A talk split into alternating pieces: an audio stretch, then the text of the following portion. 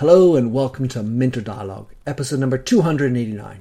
Today is the 12th of August, 2018, and this interview is with Merrill Brown. Merrill's the founder and CEO of The News Project, a startup helping to make news and newsrooms better and more affordable. With a deep background in media, Merrill is on the board or advisor of many notable organizations, including the City University of New York's Graduate School of Journalism and Go Local 24. He's also principal at MMB Media, strategic and management consulting firm for media and digital businesses. In this conversation with Merrill, we look at the news project, the challenges and opportunities for media companies, how brands could be taking advantage or adopting the same mindset, and much more.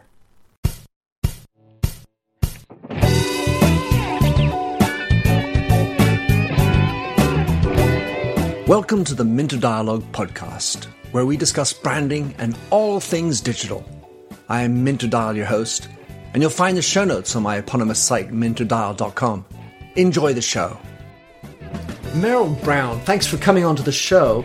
Um, I had the good fortune of hanging out with Crystal Gurin, who I know is working with you. She got to telling me about your wonderful new project. I must say that having looked at your profile, you have an enormous wonderful, and lustrous background. So maybe you can also share some of that because it just there's a lot of fascination within that. But Merrill, tell us who you are in your own words and uh, what you're up to. Pleasure, Minter. Thanks for having me today. Um, I am the founder and CEO of a new thing called the News Project. Uh, we started it late last year. We came out of our quieter, stealthy mode in the spring. Um, our goal is to create a news publishing platform that will make it less expensive and less daunting for people to either upgrade what they're doing today in news and information or more importantly even launch new sites. Uh, our overarching philosophy is that one of the solutions to the news problem we all face these days uh, is we need more news. We need more investment in news and we need that investment from both commercial and philanthropic sources. And it's getting more and more complex to build news and information properties, especially around questions like paywall and so forth. And entrepreneurs and NGOs and family offices and people of means and journalists and entrepreneurs, uh, many of whom are interested in all this, we're trying to simplify the process for them so they can uh, come in to support news and journalism that requires that new level of investment I just spoke about. Well, surely, Merrill, it's also, and it's what's implicit in that, the lack of people wanting to pay for it on the other side. So there's this notion of it's expensive to hire individuals, especially with background, you know, bona fide journalists, set up these uh, big news desks and big investigation cameras and so on and so forth. And yet on the other side we have this challenge of making it worthwhile. And so how how do you feel that the news project is solving for that problem? Because you say we need more news but we also need to have more buyers who are prepared to pay right so first of all the the, the entire model not just the who's going to pay for it part needs to change and by that i mean no more big investigations no more uh, over um, staffed um, ink drained um, ink stained i should say uh, paper, trucks, all of that. This largely, in the future, is largely about small newsrooms. It's about 6, 8, 10, 15, 20 people really owning a topic or a place or a community. And if you think about the economics of that versus those of, say, for instance, a daily newspaper, 6, 8, 10 people uh, don't require the level of financial support that big newsrooms do. And at the same time, we're at a turning point, uh, most people think, about consumers willing to pay for things they really care about. So if you think about just take uh, something like water. Um, the world of water has millions of people contributing to philanthropic organizations, NGOs, identifiable audiences, and if in all the communities in the Western world of people that care about, say, water, if we can't get 50,000 of them to spend $2 a month to get great coverage of water, then there's something really missing in our information processing. So $2 a month times 50,000 people is $1.2 million a year. That's enough to support a right sized newsroom if, in fact, You've pulled the technology challenge out of that and allowed people who actually know how to manage technology and build it, like our team, to handle that for you. So, A, we're trying to change the economics. So, in fact, smaller numbers of people can support meaningful news organizations. We're trying to bring down the cost of operating those news organizations at the same time. And we're trying to bring a new uh, set of um, approaches to how one deals with news, where it's not just editorial and pure editorial, but it's also product development. If you ask most journalism organizations about the phrase, a phrase you know well and I know well, product development, it's not really even in their vernacular. We've got to make that change too, so they properly think about what they're producing every day, not just as words on the screen, but also a product that needs to be marketed properly. And so the, the final point I'd make about this is I think we are at a point where people are comfortable paying.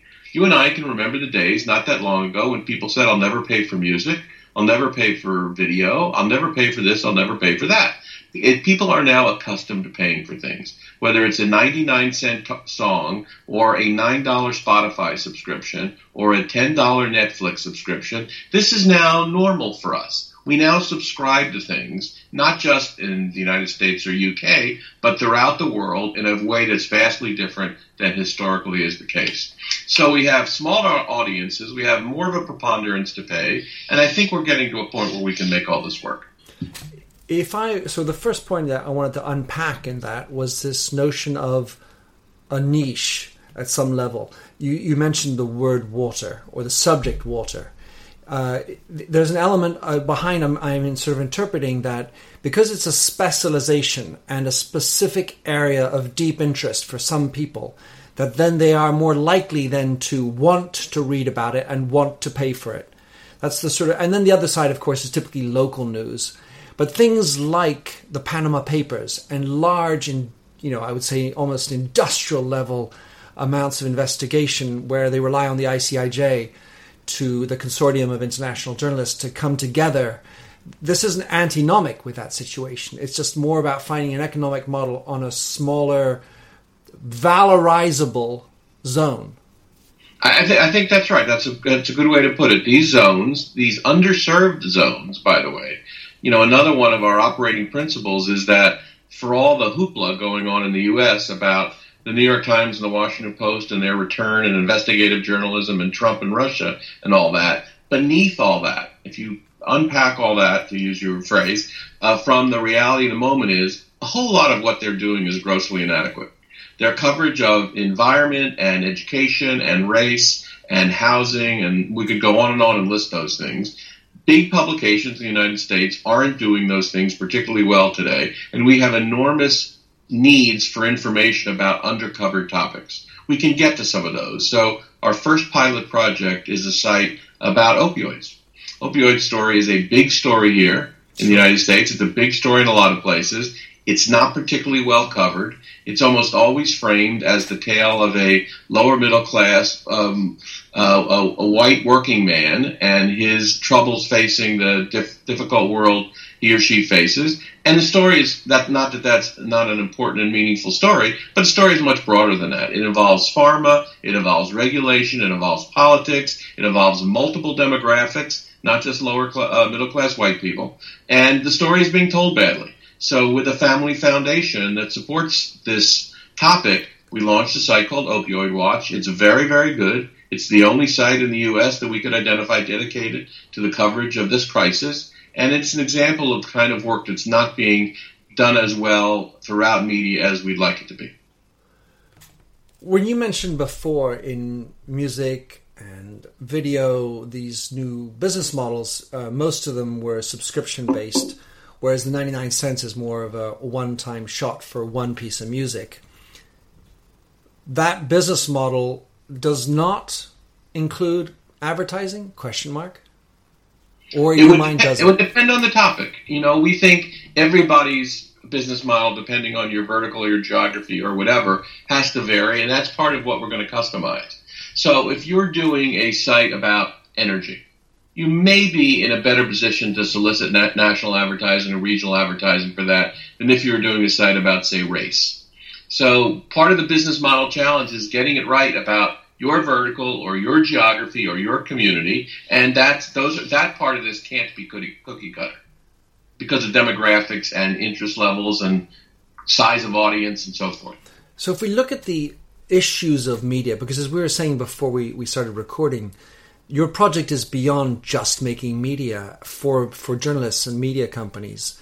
It's about solving the problem of journalism and the, the role of journalism in society, as I understand.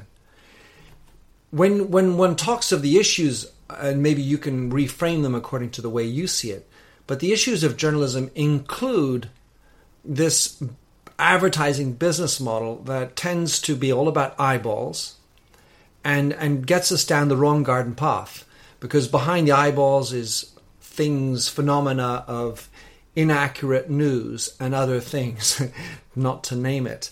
And and yet the subscription model has another challenge which is you pay for what you want and you live in your little garden with your own news about the things in your viewpoint that count to you and and it seems that that's one of the challenges. I don't know if it's only in the United States, but that seems to be another challenge. And so, how do you how do you think we can compensate or deal with that problem with the, the news project? Well, I don't. I mean, I think it's pretty clear the model of the all-encompassing regional daily newspaper probably is not a model that can be saved. And you know, I, I if, if people um, if people regard their civic responsibility as involving news and information, I think we can get around that problem. Some of it has to do with media literacy, some of it has to do with literacy, period. Um, but to, to depend on the local daily newspaper to bring us everything, and to assume, by the way, that the local daily regional newspaper actually ever was delivering that much news to people is a whole other questionable matter. I mean, uh, studies indicate uh, uh, that people bought local daily newspapers for lots of reasons, including classified ads and car ads and real estate ads and so on and so forth, and not necessarily to find out about City Hall. Um, the data is pretty clear on that, that the City Hall section or the local section was among the least read, and that's just not how people typical, typically get their local information.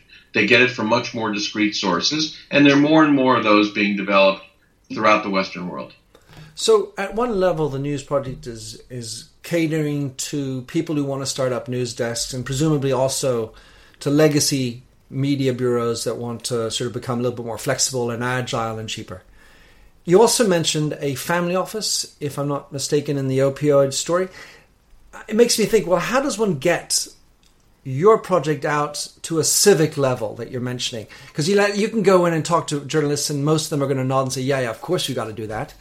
But at some level you need to then also advertise or somehow get out into the other world to explain your civic duties to them. Well we will never be able to afford to advertise broadly to them or certainly not in the um, immediate term. This is about thought leadership. And you know we're having a increasingly robust discussion in this country about the future of news thankfully a lot of that is a, a result of the november uh, 2016 election in the united states but it's also a result of, of other things that have happened since then, including the quite obvious shrinkage of daily newspapers. And the consciousness about all that is rising. And you do see more and more moguls stepping up, like Bezos at the Washington Post, John Henry at the Boston Globe, etc., and realizing the civic opportunity that owning a daily newspaper creates. There's more and more entrepreneurship going on in local journalism in a whole lot of places. Now, those those entities are largely challenged, but there's a pretty robust independent journalism world developing. You mentioned ICIJ and what they've done in, with Panama Papers and so forth. And there's a lot of that going on, and it's underserved by technology. And that's one of the things we're trying to get to is this independent, in many cases, although not in all cases, nonprofit news business which is um, at a really important moment of time. And if we can improve their prospects by giving them more flexible technology capabilities and the ability to cleverly um, and um, and quickly charge people for what they're doing, we can help that part of the movement as well. So there's thought leadership. There's a growing debate going on. People are getting smarter about all this. People are starting news sites. It's time to accelerate that and help them put the pedal to the floor. So I, I don't want to be, I don't know if the term is correct, geographist. in other words, an IST with regard to geography. But I have to imagine that we're talking bi-coastal interest in this particular topic as opposed to the central United States. Tell me, tell me I'm wrong. Well, Flint, Michigan is in the center of the United States. They have a water problem. Uh, people are facing all sorts of problems in public education that doesn't isn't defined by geography. Uh, I mean, you may want to make an argument that there are topics like some I've mentioned already, race and environment, that are coastally focused. Um, but there are also uh, Main Street topics as well that are really important. What's what's happening to public works in this in this country is a topic that touch touches a whole lot of people. Um, generally, education is poorly covered in this country, and we have a variety of different education crises, especially affecting public education, that people in on Main Street really do care about. So, you know, I think some of the support for what we're doing is certainly going to be coming from the coasts, as you as you put it, and it may be geographically centered, but I hope not. Well, we're would... talking to people. We're talking to people at newspapers and um, uh, with organizations throughout the country. We're, we're er, the early input here is not um, geography facing. Well, um, I sort of maybe it was a little bit facetious at some level, but I was thinking more of the liberal leanings and the different approaches to journalism as as the way it's playing out in the United States, anyway, with regard to the Foxes of the world, and also I'm thinking of Silicon Valley and the and the the uh, opportunity for funding that can come from those the folks in Silicon Valley. That's sort of where I was going with that thought. Well, you know, Silicon Valley uh, has had a wake up call on this topic. Um, uh, the investment community, um, I, I once struggled to have coherent conversations with the investment community about this topic until, uh, for better or for worse, fall of 2016. And with the election of the president, and many of them stunned by it, and many of them realizing the role that media played in the election of Trump, they've had a bit of a wake up call about the limitations of our current news and information diets. And they all want to talk about this. I mean, the easiest thing that I have going for us right now with our company is that lots of people want to talk about this. Now, sometimes they want to rant about how the how could the New York Times have elected Trump, or I love that Sean Hannity, or I love that Fox personality, or I hate that Fox personality. But lots of times that's a door opener in the conversation to, you know, you really can do something about news and information in this country, and here's how. One of the, you know, in my my sort of center of interest is typically around consumer brands and branding and and uh, a topic that we often talk about is the ability to create content and valuable content. And uh, and the idea within that content is that not just to talk about me and my products we mentioned product development before but to think about areas of interest for my consumer base my client base and to create and provide content that's going to be valuable to them. So in in that this world in marketing offices around the United States or actually around the world, brands that are commercial entities selling other goods and services should be considering creating content. And I'm just wondering how, A, is there a link up the brand should be doing with you? And maybe it's because I'm interested in water. I, I sell water like I'm Danone or, uh, you know, um, or Nestle. And I would have a specific, you know, obviously commercial link into you. I can have other ones that have a, a, political bias in what they stand for. I'm Ben and Jerry's, and I stand for peace and love, and I want to invest in in this. And then the other one is: can the the news project be a platform used by brands? I'm thinking. Well, part of our scaling strategy, which is important to um, investors, is that we do reach out to brands. After all, what we're building is a news and information architecture which to a brand could have significant value when they're doing pop-up sites or when they're doing uh, extensions of what their uh, core strategies are. Uh, the news industry also sees that as value too. A large newspaper company in the United States, uh, although they don't necessarily need this for anything related to their publishing of daily newspapers, they're creating within their um, corporate frameworks agencies, as you know, and more and more news companies are performing agency-like functions for their advertiser customers, and yet their core tools are incapable because of their gargantuan scale of launching pop-up sites or new projects or new initiatives for their agency customers, and our tool would be excellent for this. Low cost, easy to use, uh, scales quickly, uh, uh, can handle audience, understands social media, etc. So, as a commercial tool, we think we have lots of opportunities as well. But also, there are lots of brands out there who are thinking philanthropically about this topic, right. either through their foundation arms or through their corporate core. And if they're interested in water, they are potential underwriters of a new site on water policy. Um, you know, we'll insist on some level of journalism commitment there, and we'll have a code of conduct in the context of what's going on here with Facebook and, and Google. This is a tricky subject, to be sure. But when the bigots come calling, we hope we'll be able to exclude them from what we're doing. You touch on a topic which is underneath a lot of this, which is the ethics that are involved and the separation between the editor and the publisher. And somehow that wall has been evaporated because of in some ways for the better, in some ways not. Right. I, I completely. I mean, anyway, let's let's agree that it has crumbled. Then uh, the the notion I'm lo- looking at is this notion of ethics, and it, it strikes me that the journalism, the world of journalism, is at the forefront of this notion of ethics. What do we stand for, and how do we still make money without being a prostitute to that money? Well said. Uh, so, I mean, so so the, the, the breakdown, if you will, of church and state, uh, publisher and editor, and all that is something I've been championing for decades. Because the idea that the various parts of a news organization didn't talk to one another is on its face preposterous, and one of the reasons the industry got itself in so much trouble. So having publishers and editors collaborating about product strategy and business strategy and so forth is something that should have been done long ago, and we're getting better at that, although walls still exist in some large news organizations, at least over here in the United States.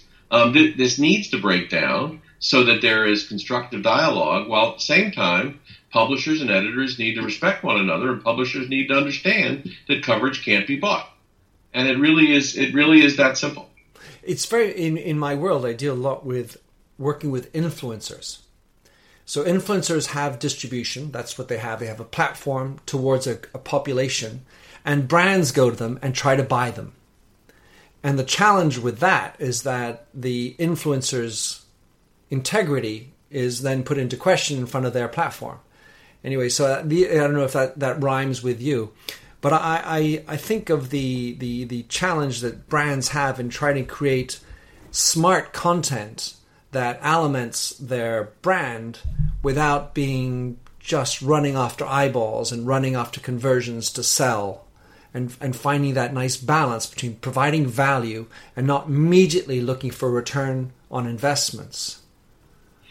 Uh, that that is that is a challenge that brands have to be sure. But I think it's the case, whether it's the rather obvious Ben and Jerry's example or others, that more and more brands are taking their civic responsibility seriously. And as I said at the beginning, if you're a corporation or a family office or you're a person of means or you're an entrepreneur, getting engaged in this category of human activity is really important in the world we live in. And it can't be shuttled off to a monopoly newspaper publisher any longer because that model is not going to be here to support it. Well, in, in an upcoming episode, I'm going to be speaking with a woman called Latia Curry out of California. And one of her whole gigs, she's journalist in the background, is to help brands become more political and, and learn how to become more political, which I completely subscribe to.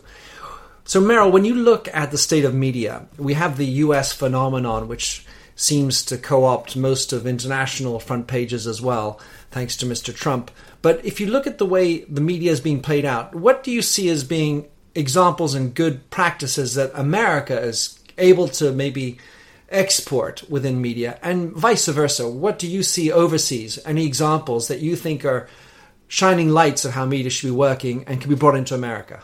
Well, for instance, there are a number of people in uh, in Scandinavia and Western Europe who are well ahead of us in getting people to uh, subscribe to digital publications, and there are many examples of this, and uh, you know them, and um, uh, especially in uh, in Scandinavian countries. But over here, I think what we're doing that's particularly interesting is the development of regional sites that have real meaning to new definitions of, of geography, I guess. For instance, you probably know the Texas Tribune. Um, Texas Tribune is excellent. It's supported. It's not for profit. It's supported largely by events and philanthropy, but it's redefining how you think about Texas. There's a publication I'm very fond of in the United States called The Bitter Southerner. It is trying to create a sensibility about journalism in what its editors would call the New South.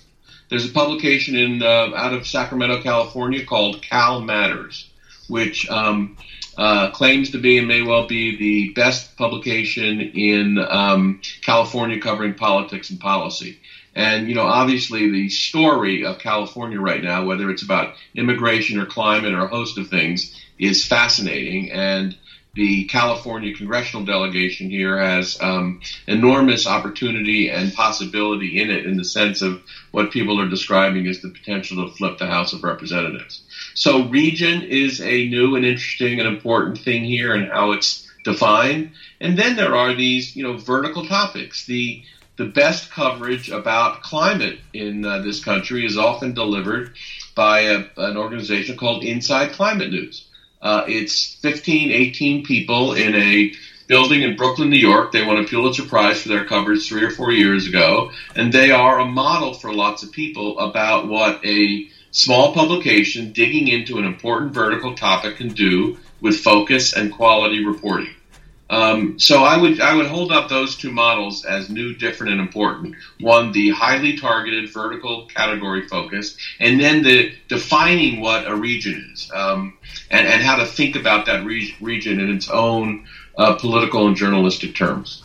Well, it, it, it, the the way I was interpreting that as you were speaking, Merrill, was this notion of having a mission Whereas we have a sort of a broader journalistic mission. What is interesting about what you just explained in each case, there seems to be a specific type of purpose to their journalism that maybe can be linked back down to a reviving a territory like Texas or reviving or changing the image of Texas. It makes me think of um, this CEO, I think it's the Detroit Electric Company or whatever they are, sort of a monopoly but what the CEO did there is he said, well, we need to help Detroit get back on the map. And that's going to be our mission. Yeah, sure, we're going to provide customers with whatever infrastructure or you know electrical utilities we want to provide them with, but we have this other mission. And I think that that notion of a mission, amongst other things, uh, can help compensate for the fact that I have a small paycheck. Because when I'm in journalism, right. you, you don't have that. But if you can feel like you're doing good, as well, which yeah. if it's only about getting eyeballs, then it's not good. That's just sort of like chasing money. I had a very similar conversation with a, a news industry consultant uh, last night, as a matter of fact. And one of the things he was saying is that he's, he's tired of the conversation he always has with newspaper editors who, who tell him, you know, we're going to fix this thing by creating better journalism, as if that's that general overarching mission is enough to create product customer. Well, it's it's so rarely what does my community really want? And what should our mission be? And what are the things we're really going to focus on? And how are we going to make this product more user friendly and all that? If we just do great journalism, they'll flock to us. Well, I think we have a lot of proof that that's not really necessarily the only and right approach. Hmm. So that mission is important, which is my point. Right, right, and, and, and very focused on that mission is particularly important. That's it, not just a big, broad one, because everyone everyone wants to make money, everyone wants to do good, fine but what specific area? So let's go back. My last area of investigation per se was journalistic journalism schools. In in so many cases, students are graduating from university and they're just not equipped for this new world. They may be geeky and Gen Y or Gen Z. They know what all these these new medias are from using them as persons, but they're not equipped for the new world. And I can just imagine that journalistic schools being taught by journalists or professors who may not even be a journalist by background are trying to teach new kids to do journalism. What do you think is the necessary, the you know, what needs to happen in the curricula for journalism schools today to get with the program?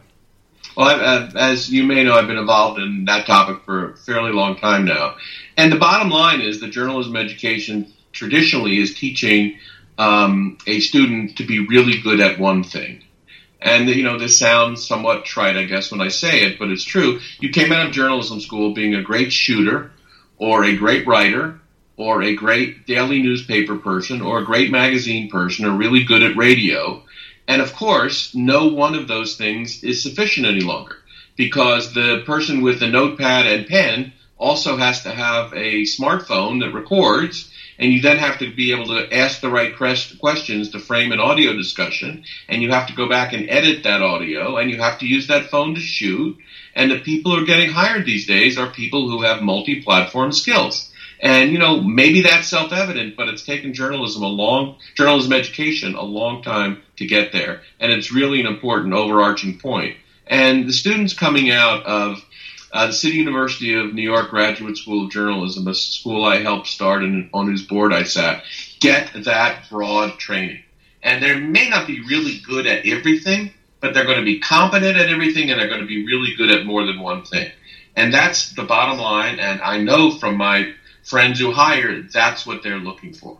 That even if you're going to go to work in a control room at a big television operation, you need to also understand how to deal with video on your Mac and you also need to know how to write. And no one of these skills is going to be sufficient anymore for a, a journalism career. All right, last question coding and data journalism. What is your opinion, and how is the News Project trying to help facilitate that too? Do you believe in data journalism per se as a category? And to what extent is that something that's viable and easier through the, the News Project? Well, we need to we need to give people uh, some of the simple tools to do the basics like mapping and charts and all of that, and we are we are doing so, and that will be very simple in uh, in various versions of our platform technology. It is exceedingly important. Now, uh, uh I say that somewhat cavalierly. Not everybody can do it, but everybody's got to get smarter about it. And there are lots of conferences and online news seminars for people to do that. And data is almost at the best journalism schools a mandatory uh, component of their education. So the kids coming out of good journalism schools who are thoughtful about this are generally ready to go at least at the beginning levels. So very, very important, critical to people like ProPublica who do it on a significant scale, and what they do in data journalism is certainly admirable. So yes, absolutely important, but realize that uh, when I was a newspaper reporter some time ago, the ability to even create a spreadsheet was uh, limited. Very few reporters could create spreadsheets in the 80s and 90s. Now many can, largely because of journalism education. So really critical at its core to what we're trying to do. All right. So last question then is uh, how to get in touch with you, and I'm specifically thinking of people who are in brands. We mentioned we use the case of water, but how how would a brand come to the news project and figure out a link between what's interesting to me and what you provide because you surely don't have 100% of all topics available yet. Well, not even 1%. so, uh, you know, we're a startup. We're, uh, we're adding our first customers now. We are finishing our financing. We still have a little bit to go in completing our seed round. So we're, we're early but open for business. And interested parties can just come to thenewsproject.net and uh, there's a place to contact us, and please do. Uh, I'm Merrill, M-E-R-R-I-L-L, at thenewsproject.net. So please write to me and to us, and we have a great team of people. We have extraordinary people, uh, actually, uh, who are passionate about this, and me and the rest of us would be happy to engage them. Beautiful. Merrill, thanks for coming on the show. I'll put all that in the show notes, and I look forward to seeing you in New York soon. Thank you, Minter. Good talking to you. Thanks for having listened to this recording of the Minter Dialogue Show. You'll find the show notes and other blog posts on minterdial.com. If you enjoyed the show, please like the handy Facebook button, or better yet, head over to iTunes to give a rating and review. But first, relax to Josh Sachs's Finger Paint. Oh, fill me with all your colors any different way to rid me of the gray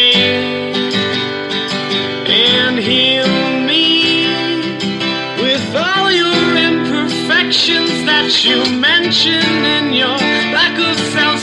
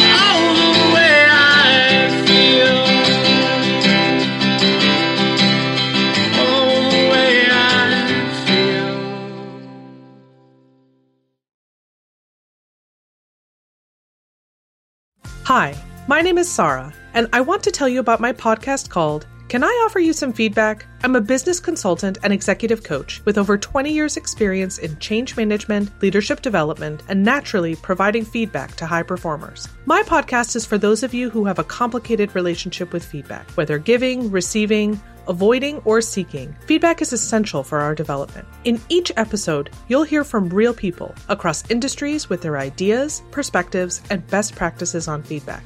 I'll also be sharing business bites with you, simple explanations of organizational tools, management techniques, and leadership philosophies that will help you and your businesses thrive. You can listen to Can I Offer You Some Feedback on your favorite podcast app or learn more at evergreenpodcasts.com.